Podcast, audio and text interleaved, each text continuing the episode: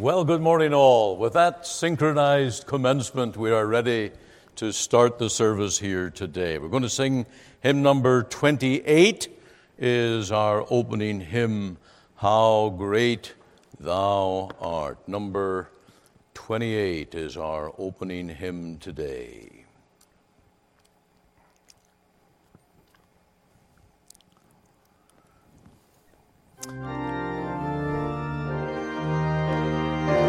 Let's all stand to sing together, please.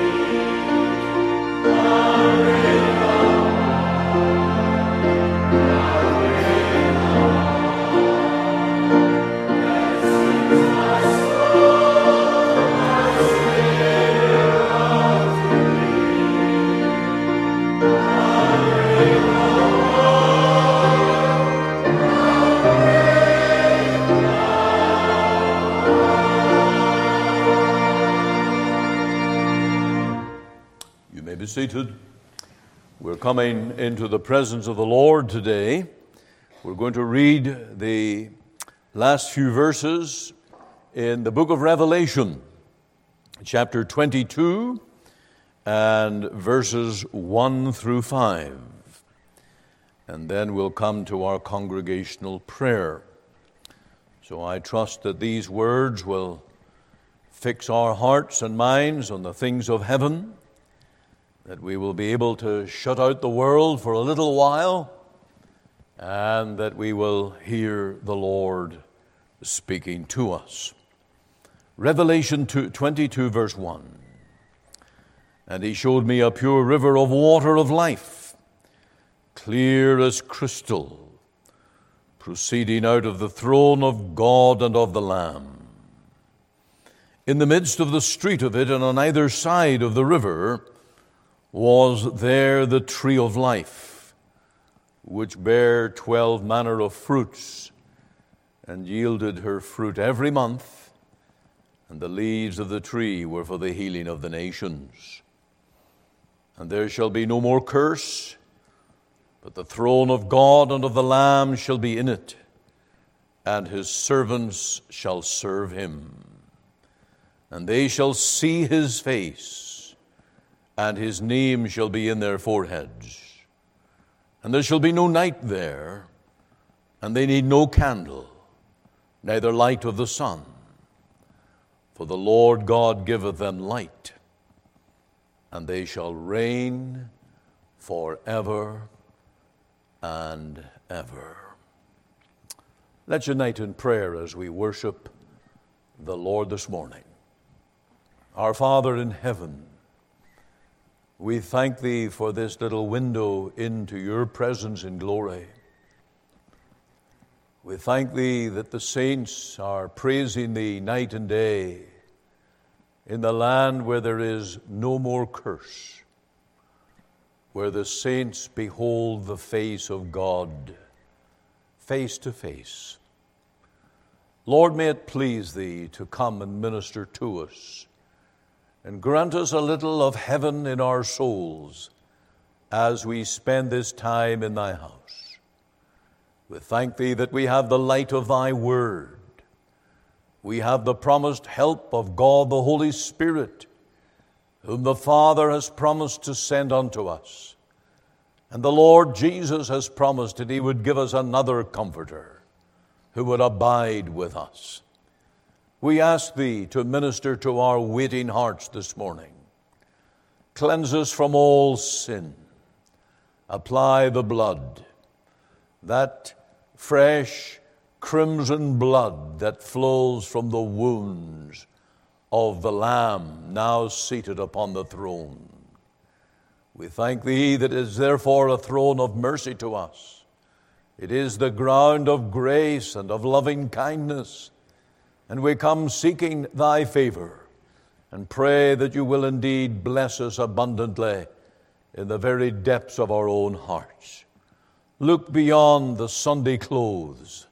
Look into our hearts, O Lord, and see the, the great need of reviving and restoring and of joy and gladness in the Lord. We pray that You will give that to every brother and sister here today. There is so much in this world to discourage, but we thank Thee that we come to the God who is never discouraged, who is the same yesterday, today, and forever, whose purposes and plans are eternal, who works by decrees, who builds and shall fail not. We ask that Thou wilt build us up in our most holy faith today. Deliver us from unbelief and doubt. Deliver us from a spirit of fear. And grant that Thou wilt grant to every soul in this meeting place that very assurance. It is well with my soul. I am right with God. I stand in the righteousness of Christ. I am born of the Spirit. I am not my own. I belong to the Lord. And oh, therefore we would come to serve Thee and to glorify Thee with all that we do. Bless the children in our midst today. We thank Thee for them. Bless every home and family. Bless each heart. Bless our webcast viewers. Grant that in from their homes that they might also enter into a true spirit of worship, where they will catch the flame of the fullness of the Spirit. And we pray that you'll remember those not with us, those that are traveling. We pray for the Reverend and Missus Saunders. Bring them back again and bless them in their travels and in their ministry in the days to come. We pray for all in this congregation, for every home and family, that they will be under the loving care of the Good Shepherd, the one who gave himself for his sheep, the one who cares, the one who understands. And so, Lord, come and, and bless us today. Just grant us that you'll touch us in the depths of our souls, in our Savior's name. Amen. Amen. Our next hymn is number one thirty-four. one thirty-four. Hark, the voice of love and mercy sounds aloud from Calvary. one thirty-four. We're going to stand as we sing together.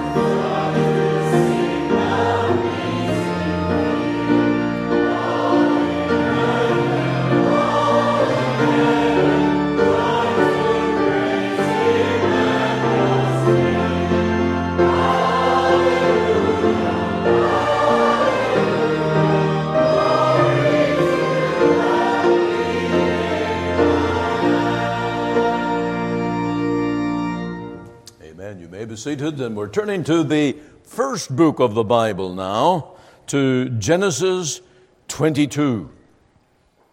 So we've gone from Revelation twenty-two to Genesis chapter twenty-two. We're going to read from verse one, and we're going to go all the way down to verse eighteen. So I trust you'll follow along as we read the Lord's Word together. And it came to pass after these things that God did tempt Abraham and said unto him, Abraham? And he said, Behold, here I am. And he said, Take now my son, thine only son Isaac, whom thou lovest, and get thee into the land of Moriah, and offer him there for a burnt offering upon one of the mountains which I will tell thee of. And Abram rose up early in the morning, and saddled his ass, and took two of his young men with him, and Isaac his son, and clave the wood for the burnt offering, and rose up and went unto the place of which God had told him. Then on the third day, Abram lifted up his eyes and saw the place afar off. And Abram said unto his young men, Abide ye here with the ass, and I and the lad will go yonder and worship and come again to you. And Abram took the word of the burnt offering and laid it upon Isaac his son, and he took the fire in his hand and a knife, and they went both of them together. And Isaac spake unto Abram his father and said, My father? And he said, Here am I, my son. And he said, Behold, the fire and the wood, but where is the lamb for a burnt offering? And Abram said, My son, God will provide himself a lamb for a burnt offering. So they went both of them together. And they came to the place where God had told him of, and Abram built an altar there, and laid the wood in order, and bound Isaac his son, and laid him on the altar upon the wood. And Abraham stretched forth his hand, and took the knife to slay his son. And the angel of the Lord called unto him out of heaven, and said, Abraham, Abraham. And he said, Here am I. And he said, Lay not thine hand upon the lad, neither do anything unto him. For now I know that thou fearest God, seeing thou hast not withheld thy son, thine only son, from me. And Abraham lifted up his eyes and looked, and behold, behind him a ram caught in a thicket by his horns. And Abram went and took the ram, and offered him up for a burnt offering in the stead of his son. And Abram called the name of that place Jehovah-Jireh, as it is said to this day, In the mount of the Lord shall it shall be seen. And the angel of the Lord called unto Abram out of heaven the second time, and said, By myself have I sworn, saith the Lord, for because thou hast done this thing, and hast not withheld thy son, thine only son, that in blessing I will bless thee, and in multiplying I will multiply thy seed as the stars of the heaven, and as the sand which is upon the seashore, and thy seed shall possess the gate of his enemies. And in thy seed shall all the nations of the earth be blessed, because thou hast obeyed my voice. Amen. May the Lord in his grace bless his word to your heart this morning. I'm going to call Mister McAnally to come and uh, bring us the announcements this morning, the welcome, whatever else needs to be said. He's the man to, to know it all.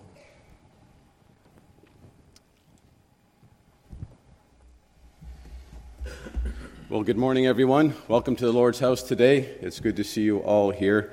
A good turnout in the Lord's house this morning. We welcome everyone in person and those welcoming, welcome those who are watching online today. I understand that we have the Beja family with us today from a local area. Their son will be attending Whitfield, Lord willing, in September. So we welcome you folks today, and others who are gathered in, whose name I don't have. You are very welcome today in the Lord's house. Now, I understand, too, that we have the Berean Free Presbyterian Church. They are watching online today, so we welcome you folks all the way from Boston, New York. That's the Reverend Phil Owen's church. Reverend Owen and his wife, they are away on a trip celebrating their fortieth wedding anniversary, so we congratulate them on that milestone. But, of course, we do welcome the congregation joining in with us today. Of course, we want to welcome Reverend and Missus Gallagher today with us. As you know, our pastor and Missus Saunders are away in Northern Ireland, so we're always happy to have Reverend Gallagher here with us. Since his retirement from Cloverdale in British Columbia, we have been blessed here in Toronto, as they have just moved here up the road in Barrie, not too far away, and so he's been called upon many a time since he's moved here, and we appreciate his ministry. And we know that when a pastor retires from a pastorate, from a church, they never actually retire from the Lord's ministry. And so there's plenty of things for him to do. Why not, he says. Well, the Lord's not done yet with you, brother. So.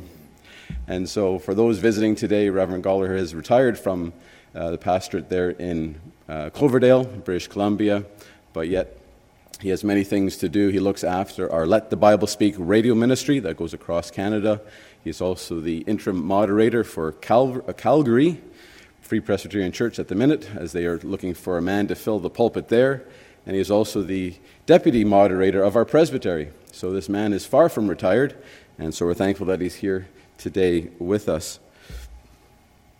The announcements then for the rest of the day are quite simple. At five fifty we have our pre-service prayer time, and we encourage everyone, if you're able, to come a little bit earlier before the evening service. At five fifty we'll meet out in the fellowship room out to the side for a time of prayer before the evening service.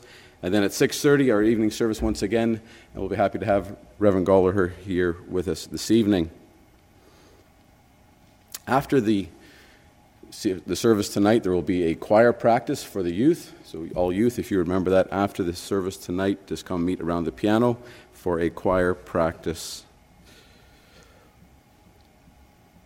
Wednesday, Wednesday at seven thirty, we continue on with our Bible study and prayer time, and we look forward to having Elder George Robinson come and bring the message on Wednesday evening.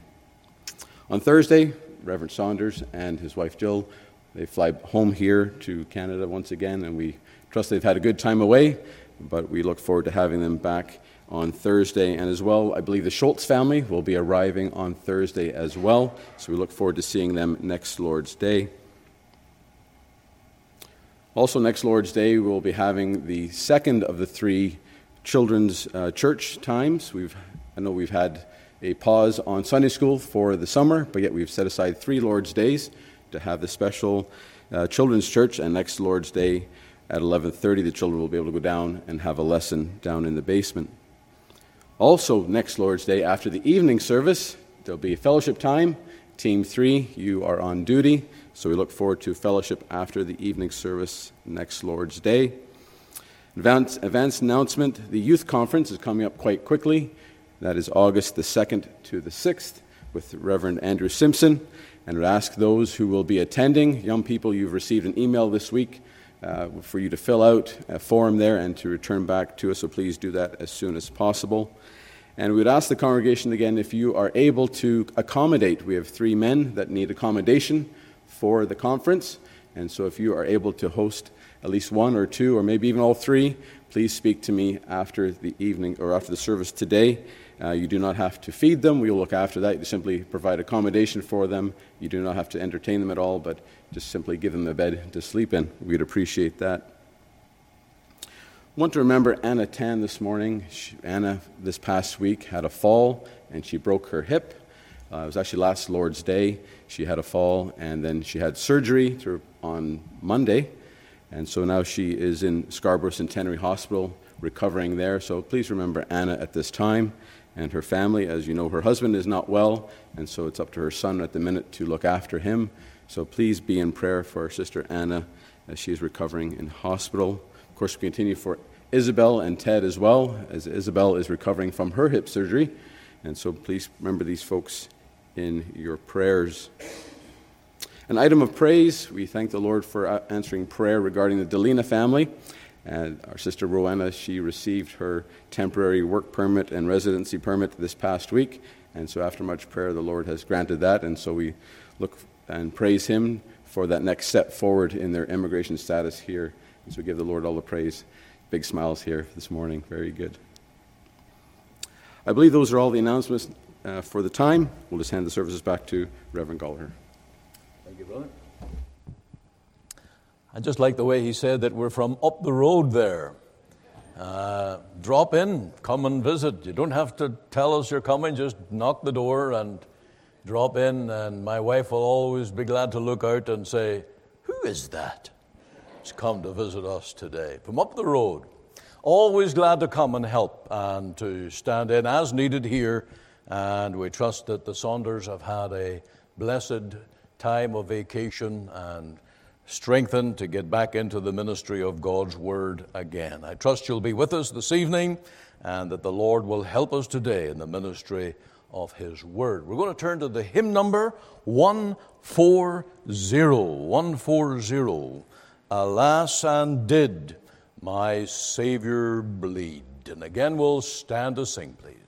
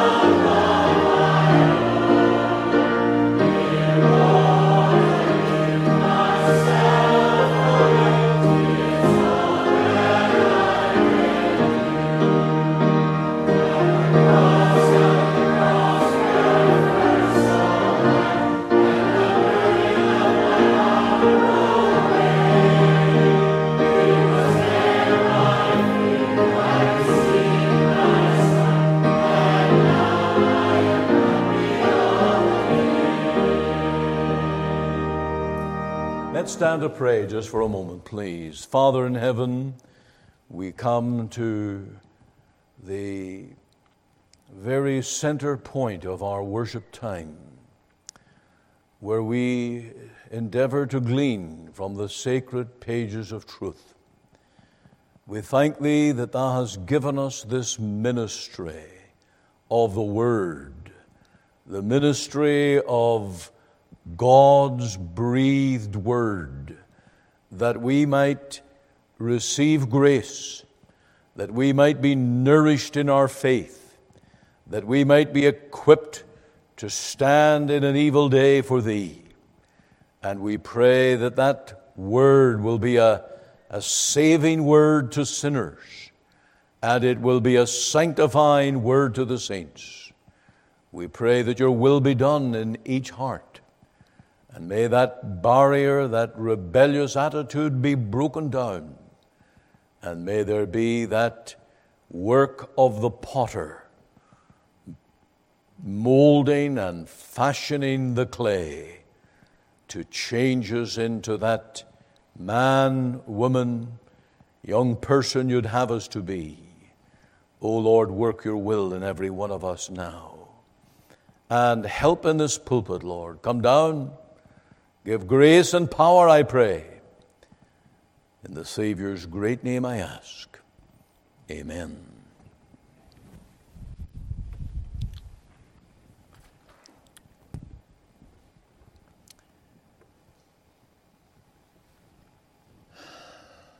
Could you imagine taking one of your most precious children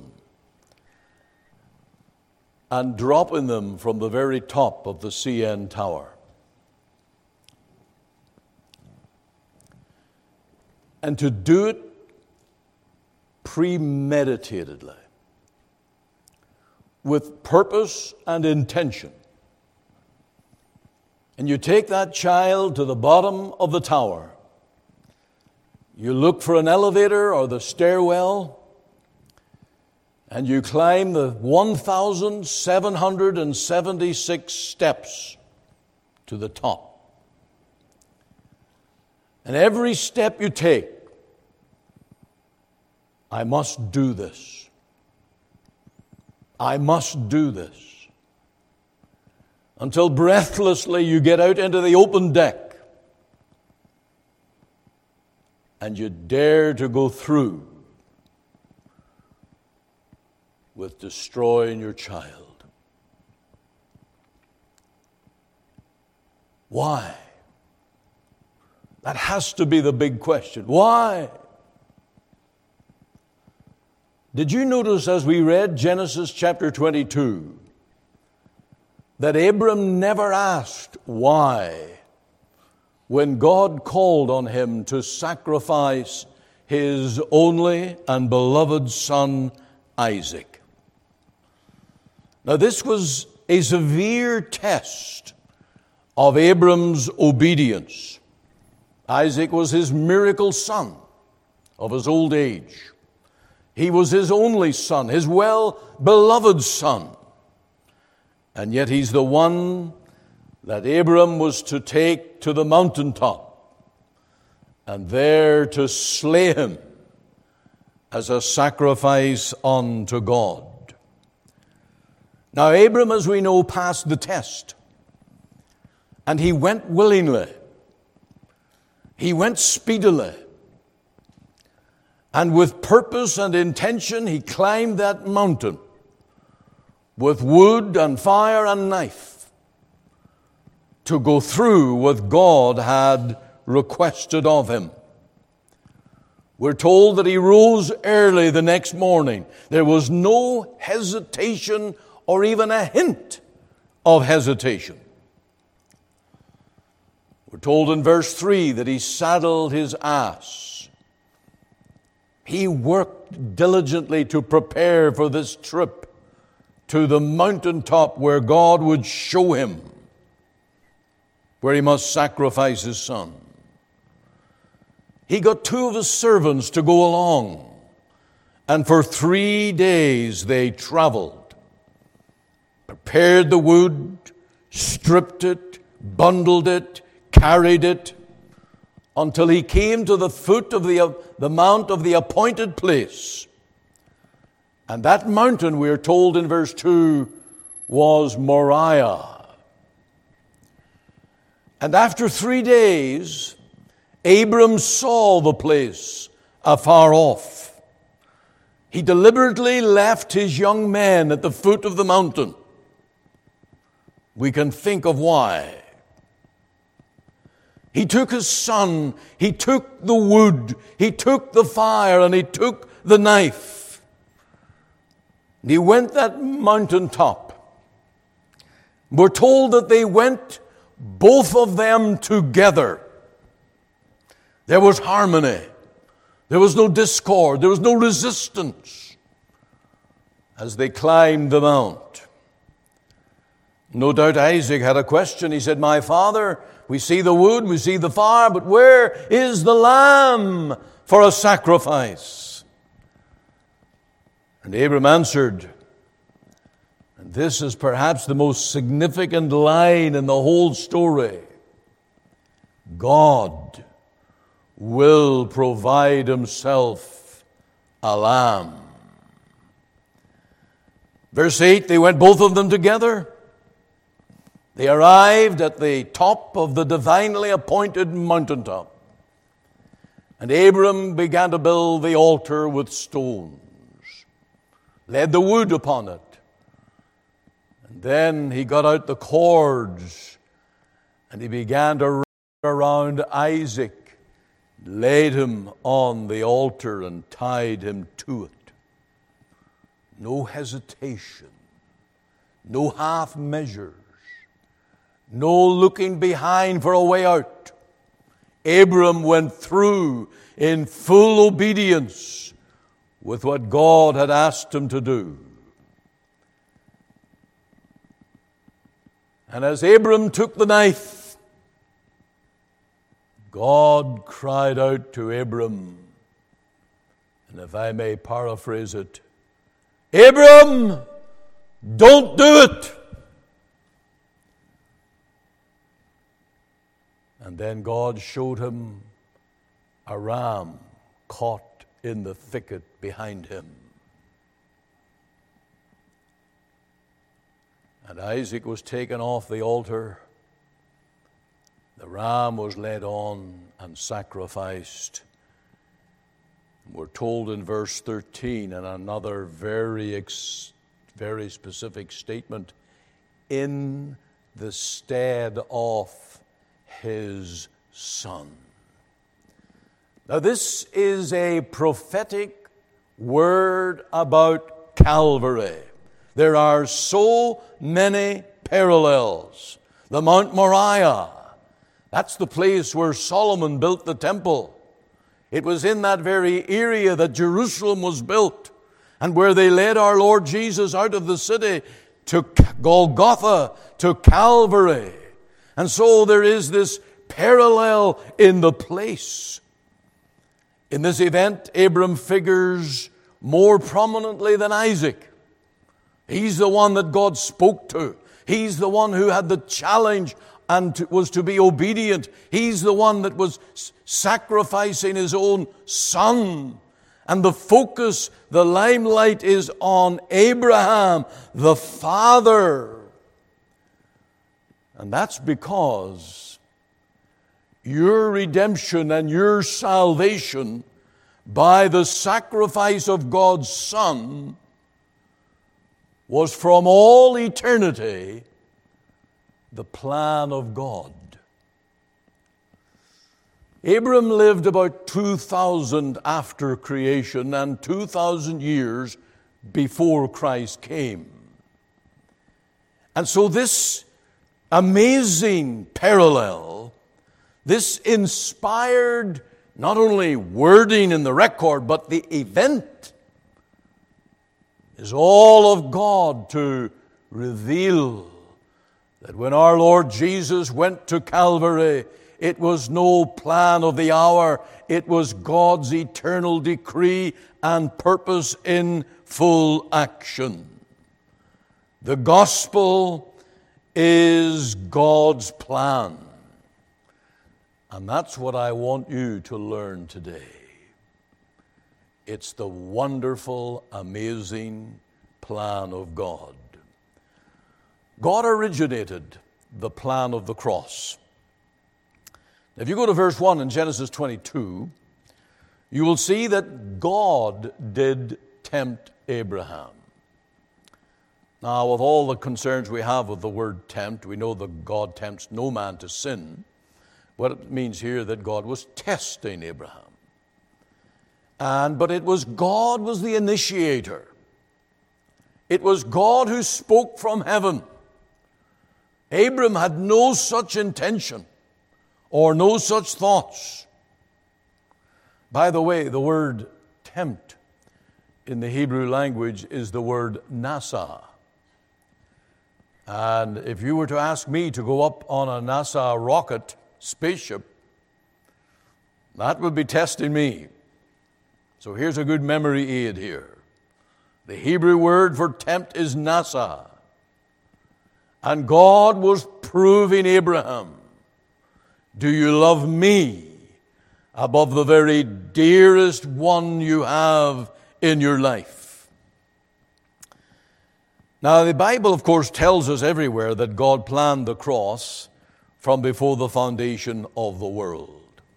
Never let anyone tell you that Calvary really was a, a plan B effort, that it was really the evil schemes of men, or it was due to the weakness of the Lord Jesus that he could not uh, flee and escape the cross, that it was some mere coincidence. All of this was from eternity, the very purpose of God. And when our Lord Jesus was on that cross, it was God's plan to reconcile the world unto himself. That's the language of the New Testament. God was in Christ reconciling the world to himself. It was something that God wanted to do. Did you know that God wants sinners in heaven?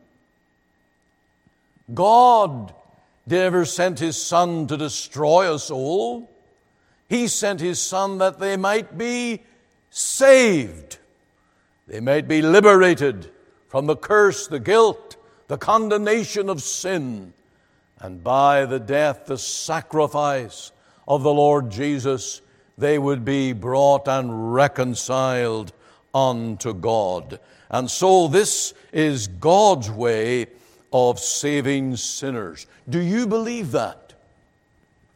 If you really believe that, and if you are today trusting in God's way of reconciling a sinner to himself, then you're saved. You are freed from all the condemnation of sin. And you have a wonderful hope of heaven and eternal life. But if you doubt it, if you question it, if you say that what happened at Calvary was, well, so fraught with human interventions, surely it was the, the murderous schemes of men, or Herod, or Pilate in his treachery, but behind it all was the gracious, providential purpose of God, who sent his Son. He is at the center of God's plan. That brings me to point two. And if you look at verse two in Genesis twenty-two, you will see here, "Take now thine only son Isaac, whom thou lovest." We see here that Isaac was to be at the very center of the test. It was to be the hardest thing that Abraham would ever be called to do. His own son. Now, Abraham's a hundred years old. He's well over a hundred years old. He was a hundred years old when Isaac was born. He's a teenager now, at least. What hopes and dreams, what future led in Isaac to Abram, and the idea of with his own hand taking his life, slaying him with a knife as a sacrifice. But it was Isaac, his only son. And God's plan of saving sinners, reconciling you to himself, is all centered in his son, his only son, his well-beloved son. There is no blessing, no mercy, no forgiveness for sinners outside of God's son. Christ is central to it all. He is the mediator of the covenant. He is the door to heaven. He's the only way to the Father, and all God does to save sinners is filtered through his own Son. So we can say, if I have Jesus and Jesus only, then I am blessed. Why would you object to God's plan of sending his Son and giving every spiritual gift through his Son? This was what the apostles preached. They stood in the days of Acts and they said, "There is none other name under heaven given among men whereby we must be saved." Or in Romans eight thirty-nine, the final two little words, the love of God which is in Christ. In Christ. Everything that God has for a sinner's soul is in Christ. Now you need to be in Christ to enjoy all those blessings, and you will. You need to be united to the Son. What do you think of this plan? Are you sitting there scaffing and scoffing and mocking such an idea? The world does that.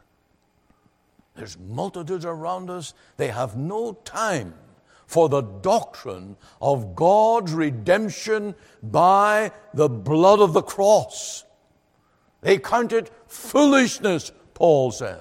Why? It's so clearly revealed in the Bible.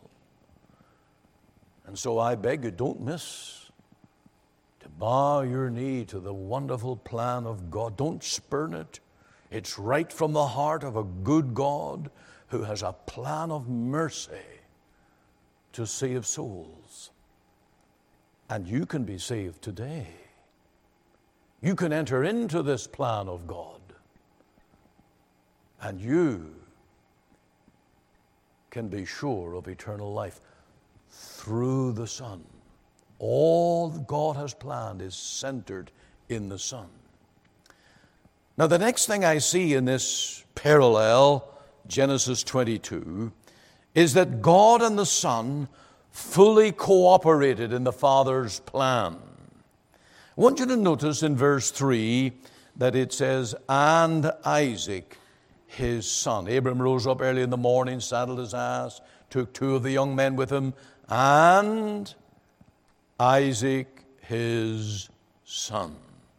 And then in verse six, you have that remarkable statement at the end of the verse, and they went, both of them, together. That speaks of harmony. That speaks of unity.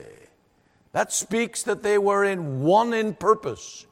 And the father said, I'm going to the mountain to sacrifice. Isaac says, I'm coming too. I don't think he yet understood where the sacrifice would come from. But there was unity. And then you'll notice in verse eight that that same statement, it's significant because it's repeated. Verse eight at the end. So, after all of these details, all of the questions, all of the conversation between Isaac and his father, and Abram said, God will provide himself a lamb for a burnt offering. Isaac was satisfied with that. So they went, both of them, together. And then verse nine, they came to the place which God had told them of, and Abram built an altar and laid the wood in order and bound Isaac, his son. Did you ever try to bind a teenager? A young man which would be athletic and strong and fighting fit. Don't quickly get entangled with a, a bulky teenager. You might lose. One of the great dreams that our four sons had is that they would be taller than their father. That was no high dream, was it? That was no, that was not too much to ask. And they all achieved it. And there were years that I was quite willing to take one on or two or even four of them. But then I started to get smart. Let's not do this anymore. For an elderly father, well over a hundred years old, to bind his son, it took the voluntary willingness of the son. And from this narrative, from this record, there was no resistance. There was no struggle. And this is a perfect parallel with our Lord Jesus coming into the world to do the will of the Father. And voluntarily, indeed excitedly, with joy, the cross was set before him, that he might be the Savior and sacrifice of his people. Now, our Lord Jesus coming into this world, he knew the hour of his death, and he set himself to go to the cross. When he was questioned by Pilate, he remained silent, not to be obstinate, but that the will of God might be done. He wasn't there to argue his way out of it. He was there to be led as a lamb to the slaughter. He could have called the angels to set him free. He could have pulled the nails in the cross. But there he hung by a, an amazing offering in the will of the Father, going through with God's plan. I must suffer. That was Jesus' attitude. I must suffer and die. And there, beyond the actions of men, and I have to explain this, and I want to take a couple of minutes to explain this. Beyond the actions of Roman soldiers, beyond the blood loss due to the nails in his hands and feet, beyond the crown of thorns crushing his head, beyond the mockery and the scorn of the crowds around him and the shame, before the Roman soldier came to break the legs of the victims on the cross, our Lord Jesus was already dead. So soon. The others were yet to die. Their legs needed to be broken that they might die more speedily. You see, our Lord Jesus did not die as the result of man's inflicting wounds. The Bible tells us he offered up himself as a sacrifice to the Father. He exerted his own power to yield his life an offering to God. And the only cords that were needed were the Trinitarian bonds of a Father's love and purpose that Jesus would save his people from their sins. Even you, if you believe today, even you, if you will come today. Now, do you believe and rest in this? It's not enough to just know about it. It's not enough to even be able to tell others about it. The question is, do you rest your soul in the plan of God, centered in his Son, and in that voluntary offering up of himself as your sacrifice to be your Savior?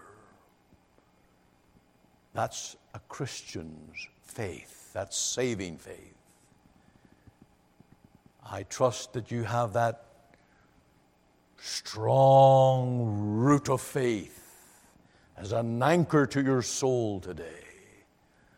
Whatever else may be going on in your life, this is your gospel. This is your faith.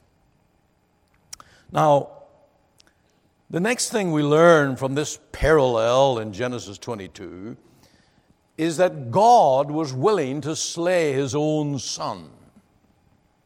Remember that God was testing Abram.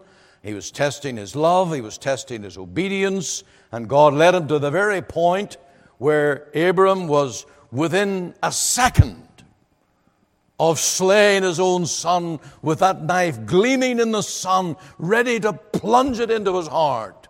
And he said, Abram, Abram, now I know.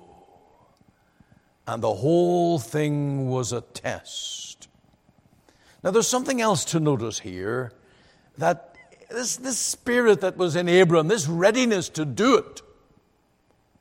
And I drew that little picture of going up the C N Tower with your most precious child, with, with this intention of destroying your child. Why? Why did Abram do it? He didn't question. And it says here, and verse five. Let's just read verse five. And Abram said unto his young men, Abide ye here with the ass, and I and the lad will go yonder and worship, and come again to you. Now either that was a lie, or it was faith. Which do you think? Was Abram trying to just pan off those servants, hiding them from the thing that he was going to do, willing to lie to them, or was there something that Abram believed in, that God was going to vindicate the whole thing?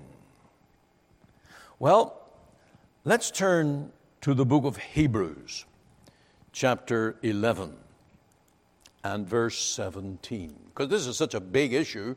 It's such a big question, we really need the Bible's answer on it. Not just my answer, but the Bible's answer on it. And here in Hebrews eleven seventeen, it says, By faith Abraham, when he was tried, offered up Isaac. And he that had received the promises offered up his only begotten son. Now you'll notice, God took the will for the deed. In the mind of God, Abram was ready to do it and would have done it.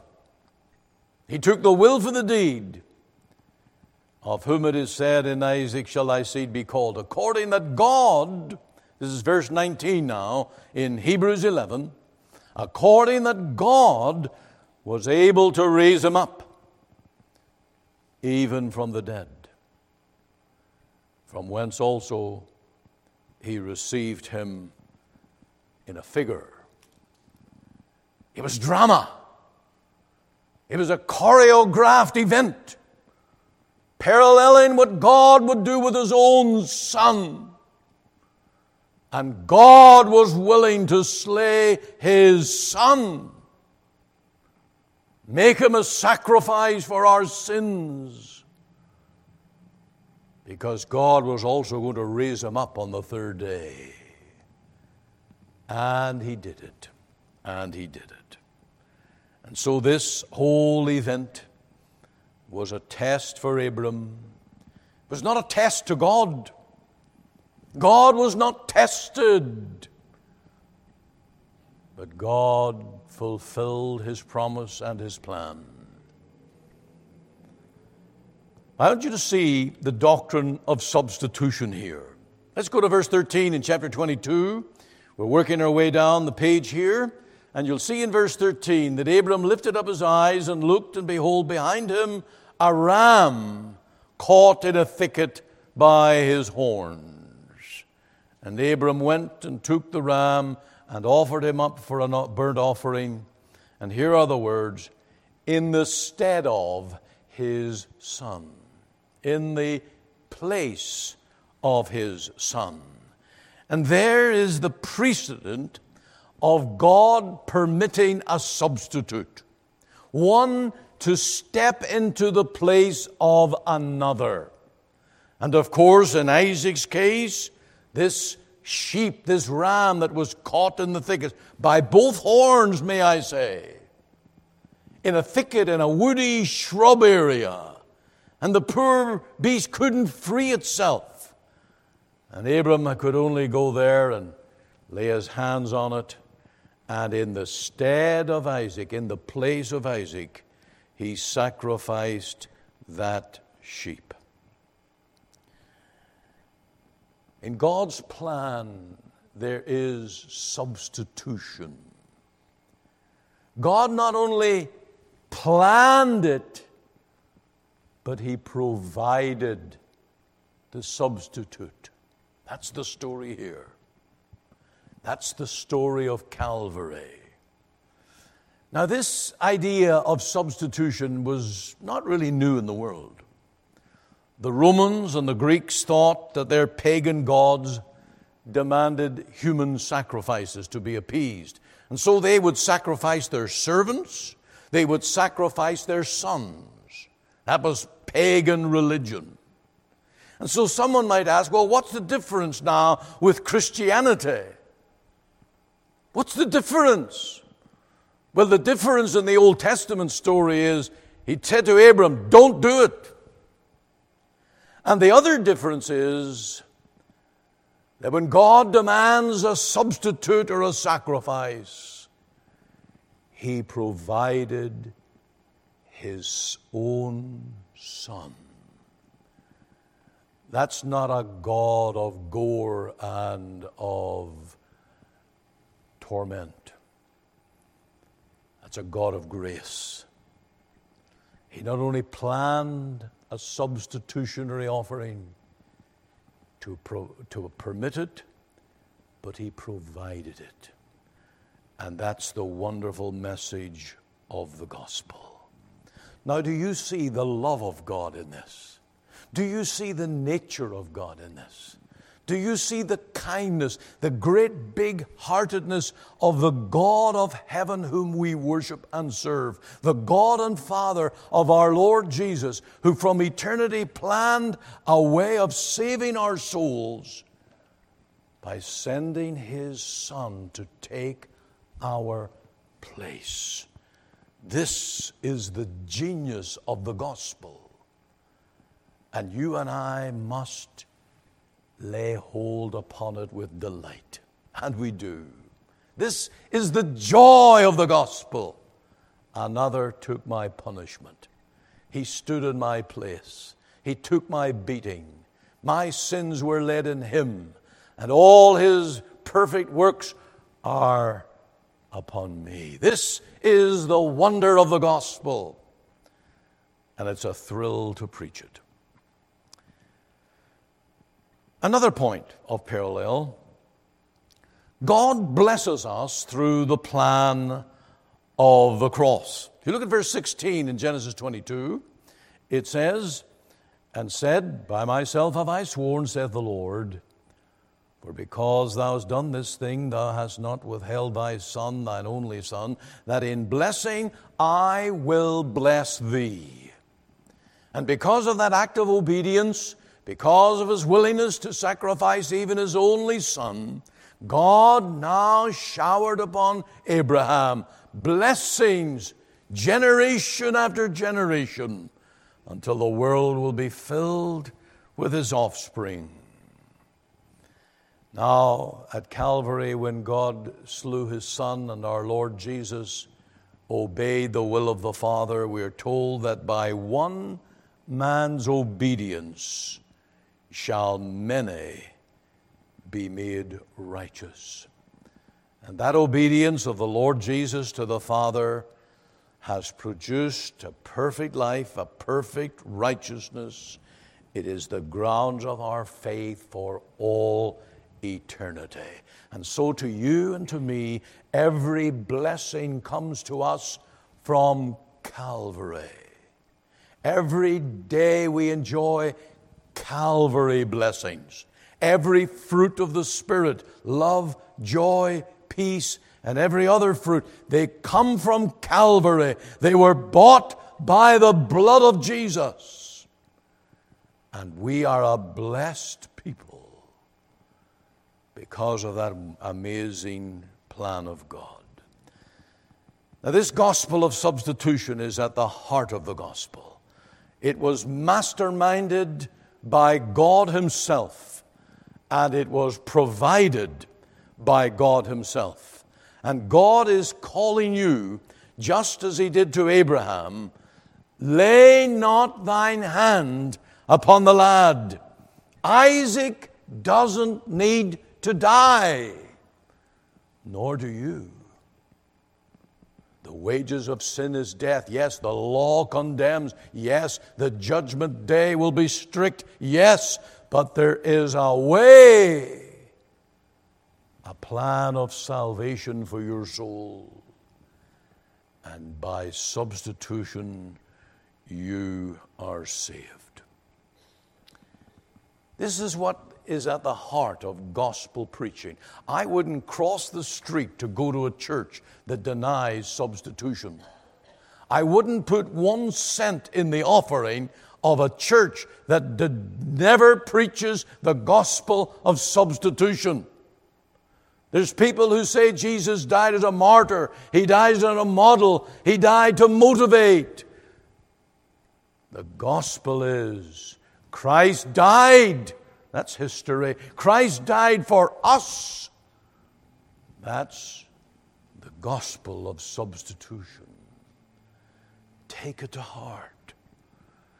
And don't tell me that you're going to heaven until you've gone to the cross by faith to take the sacrifice of Christ that was made on your behalf. No cross, no crown. No blood, no blessing. No sacrifice, no salvation. No suffering unto death for us. No eternal life for us. Do you get that? Did it sink in? Please don't go home saying, I have no idea what that preacher was saying today.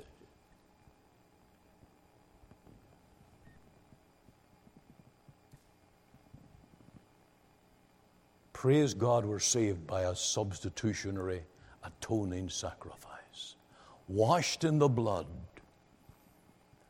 and sure of heaven. May each one here today have that testimony. Let's unite in prayer, please.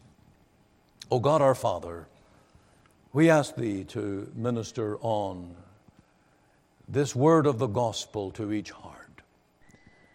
We pray that this will be food to feast upon, food to pray upon, food to stand strong in an unbelieving world, food that we might be equipped as evangelists to tell the world the good news of a Savior who took our place and died in our stead at the cross.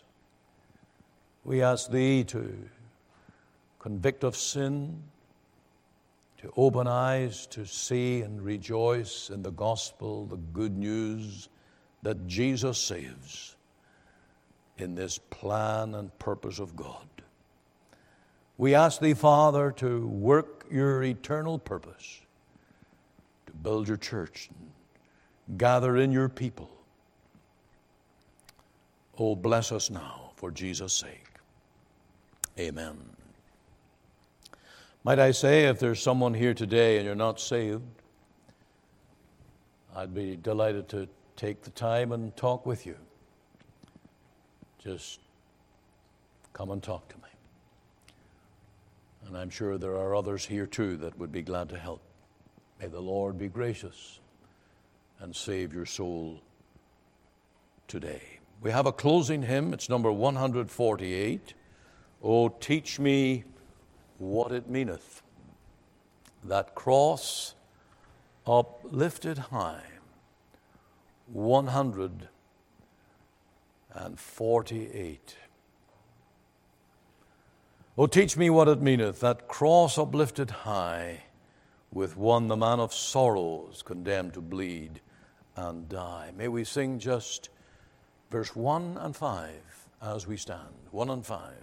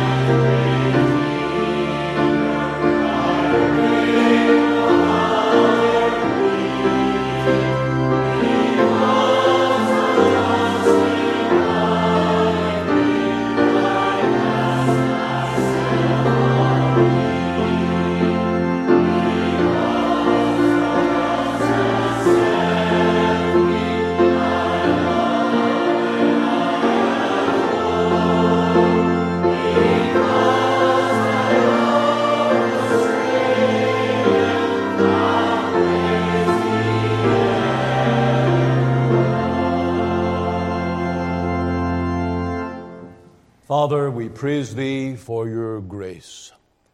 And may the grace of our Lord Jesus, the love of God, the fellowship of the Holy Spirit be with Your redeemed people now and evermore. Amen.